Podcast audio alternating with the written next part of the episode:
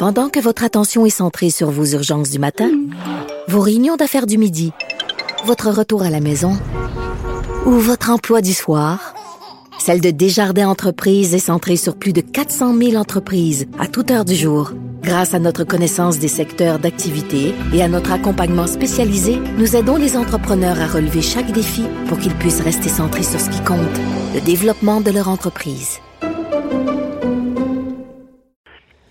Vous avez vu cette semaine euh, dans le dossier de Jérémy Gabriel euh, et Mike Ward, euh, il y a la Cour d'appel qui a rendu une décision on confirme en partie la, condamnation contre Mike Ward de verser un montant.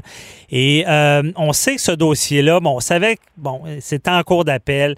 Tout le monde se doutait ça va sûrement aller en Cour suprême. Évidemment, on est dans un débat de société euh, sur la liberté d'expression. Il y en a qui sont d'accord, il y en a qui sont moins d'accord. Et qui de mieux que l'avocat au dossier, Matt Julius Gray, pour nous parler un peu de qu'est-ce qui se passe avec ce dossier-là? Ce sera quoi les, prochaines étapes? Bonjour, Matt Gray.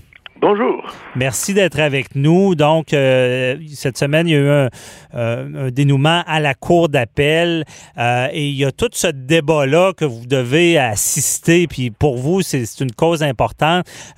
comment vous voyez la suite dans le dossier? Je pense, c'est-à-dire la suite maintenant, euh, c'est euh, la Cour suprême. Euh, maintenant, je veux souligner, on a gagné une partie de la cause. Mhm. L'autre partie pourrait également peut-être soulever ça en, en, Cour suprême, mais pour nous, la partie que nous n'avons pas gagnée, et sur laquelle il y a une dissidence très forte de, de le juge Savard. Mhm. c'est une question fondamentale de société. D'ailleurs, en lisant les deux jugements, on voit qu'il y a là un désaccord euh, sur une vision. Et la vision, il y a certaines choses qui sont peut-être séparées, mais qui viennent ensemble dans cette cause. La première. OK. Mais, euh, Matt Gray, je veux, je veux ça pour nos auditeurs, c'est pour expliquer. C'est ça. Vraiment, il faut, faut bien comprendre qu'il y a trois juges qui sont là. Et euh, quand vous dites qu'il y a une dissidence, c'est qu'il y a deux juges qui sont majoritaires, qui, qui ont rendu la décision dont l'effet on connaît. Il y, a, il y a encore un montant de condamnation. Mais il y a un juge qui est à l'opposé des autres. C'est ce qu'on comprend. OK. C'est ça, ce qui augmente les chances que la Cour suprême va vouloir euh, entendre ça. Mais donc, les prochaines étapes, c'est la, requête pour permission à la mhm. Cour suprême, parce que la Cour suprême ne prend pas tous les dossiers. Euh, elle ne pourrait pas, avec neuf juges pour 40 millions de Canadiens, presque 40 millions. Donc, euh, c'est une...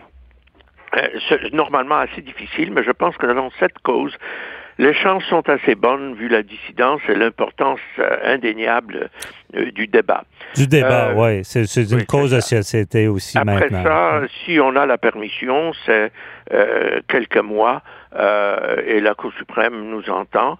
Et bien sûr, nul ne peut prévoir comment les juges en Cour suprême vont se positionner. Comme vous avez vu en cours d'appel, il n'est pas nécessaire pour les juges d'avoir tous la même opinion. Euh, il n'y a aucune si vous voulez, aucune discipline de, de, de, parti comme au Parlement. Les juges peuvent avoir neuf opinions différentes.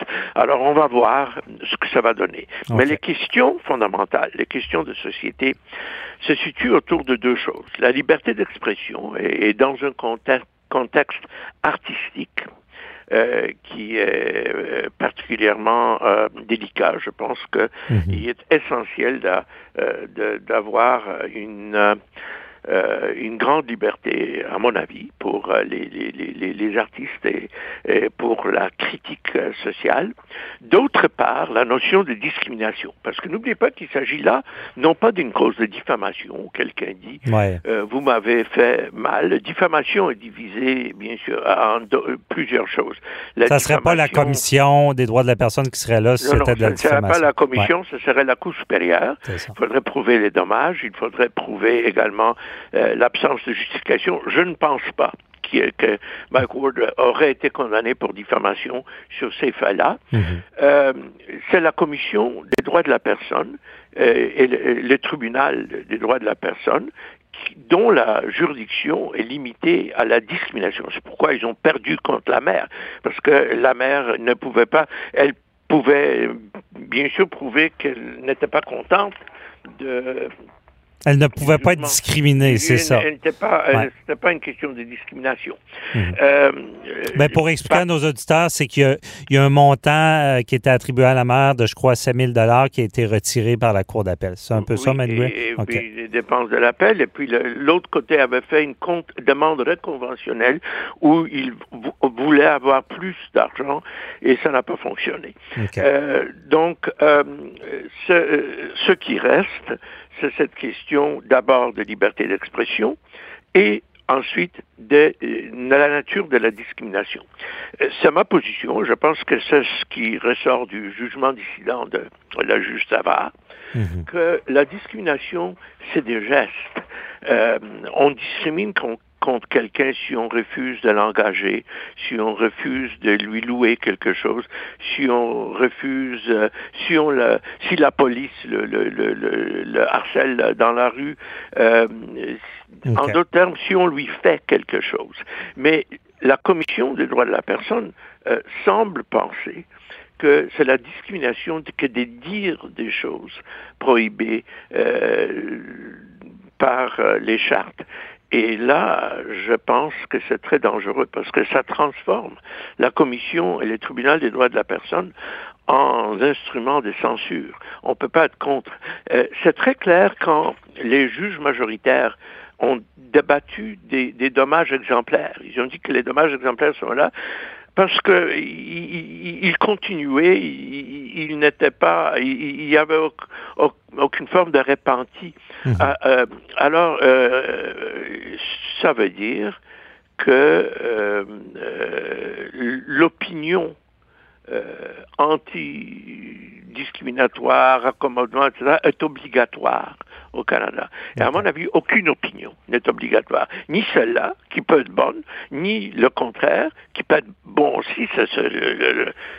on n'a pas le droit d'avoir une idéologie imposée. Et en transformant le tribunal des droits de la personne en tribunal de, l'opinion euh, euh, antidiscriminatoire, on va trop loin. Parce que c'est ça le cheval de bataille de, de Mike Ward, c'est pas de parce que est-ce qu'il ne voulait pas causer de dommages, mais prétend que justement la liberté d'expression lui permet de, de, rire de, de, qui il n'y a pas de limite là-dessus. Est-ce que durant le procès, on analyse ça un peu, l'intention en arrière des, des blagues? Ben oui, euh, euh, il a expliqué en première instance quel était son but. Son but n'était pas de nuire à qui que ce soit. Mhm. D'ailleurs, les blagues, quand, quand on fait référence à la blague sur euh, la mort du jeune homme, c'est clair qu'il ne voulait pas qu'il meure. C'était euh, euh, clairement satirique. Mais il a mhm. dit, son but était de se moquer de ce qu'il appelait les vaches sacrées de notre société. Et, ce n'était pas seulement Jérémy Gabriel, c'était Céline Dion, d'autres choses. Alors, je pense que se moquer des vaches sacrées dans n'importe quelle société, c'est une tâche importante. Imaginez, par exemple, si quelqu'un avait voulu se moquer de la messe dans le Québec du Plessis ou avant. Euh, ça aurait été important de le faire, ça aurait été dangereux, mais très important que quelqu'un puisse euh, exprimer ce genre de point de vue. Alors, euh, son idée était d'élargir le champ de débat. Et sur l'humour, il faut dire une autre chose. L'humour est drôle seulement s'il est, s'il est mordant s'il fait des remarques euh, risquées. Euh, regardez les autres humoristes, que ce soit euh, mhm. Samy, il faut être un peu euh, cruel parce que l'humour bonasse, ça peut être drôle pendant cinq minutes, mais les gens s'en fatiguent. l'humour ne peut pas être bonasse. Puis comment, Matt Gray, comment, parce qu'il y a beaucoup de gens qui critiquent sur, pas tant sur le, fait de rire euh, d'un handicapé, quelqu'un qui a un handicap, mais euh, le fait qu'à l'époque, Jérémy Gabriel était euh, mineur, était plus dans l'enfance. Comment vous, vous interprétez ça, cet aspect-là? Je pense qu'il y a un élément qui aurait été sérieux comme objection si Jérémy n'était pas déjà connu et public. C'est-à-dire si quelqu'un sortait le nom d'un enfant anonyme et some OK, mhm. il y aurait probablement une transgression de la vie privée. D'ailleurs, il y a toutes sortes de choses qui ne sont pas permises sous guise de comédie non plus. Évidemment, on n'a pas le droit de lire les secrets d'État en disant c'est de la comédie. On n'a pas le droit de euh, lire le, dossier médical de quelqu'un en disant c'est de la comédie. Euh, on mhm. n'a pas le droit de dire des choses euh, qui sont vraiment privées. Mais ici, quand quelqu'un va en public, qu'il soit enfant ou majeur, il s'expose à ça. Par exemple, si je me produis comme pianiste, euh, euh, il se peut qu'un critique va être assez acerbe. Euh, mhm. et, que, que, j'ai 10 ans ou, ou, ou, 70 ans, c'est une chose qui est permise dans cette société. Donc, Mais est-ce que ça devient dans ce cas-là comme une responsabilité du parent de ne pas permettre l'exposition dans le public de leur enfant pour éviter de, ce genre de dommages-là, si on peut dire? Mais non, mais non, il y a, ce n'est pas nécessairement déraisonnable pour un parent d'exposer son enfant. Vous savez, il y a des acteurs de 13, 14 ans euh, à Hollywood, mhm. à, Londres, à Paris, euh, des gens qui font partie, qui, qui, qui, ont toute une carrière pendant leur euh, enfance ou adolescence comme acteurs, comme chanteurs et tout ça.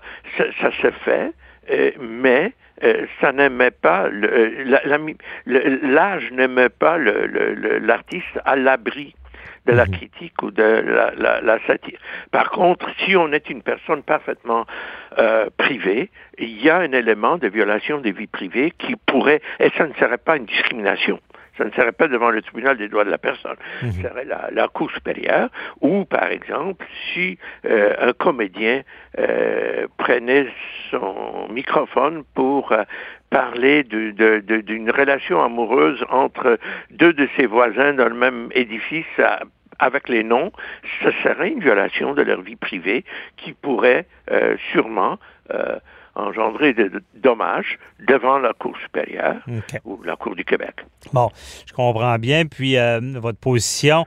pour terminer, il ne reste pas beaucoup de temps, mais est-ce que vous pensez qu'à la Cour suprême, on va devoir faire ce qu'on appelle des obitaires, des, un peu retracer toute cette ligne-là de, de l'humour?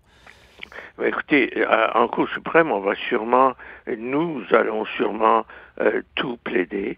Euh, vous parlez obitaire ou non obitaire, la mhm. Cour suprême pourra faire des obitaires, euh, commenter sur des éléments qui ne sont peut-être pas essentiels à la cause, mais qui expliquent l'importance sociale. mais je pense qu'il va y avoir une audition, j'espère qu'il va y avoir une audition euh, complète en Cour suprême.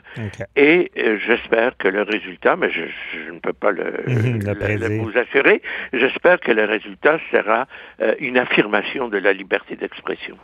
OK. Merci beaucoup, Maître Julius Gray. On suivra le dossier. Je vous souhaite une bonne journée. Bye bye. Merci.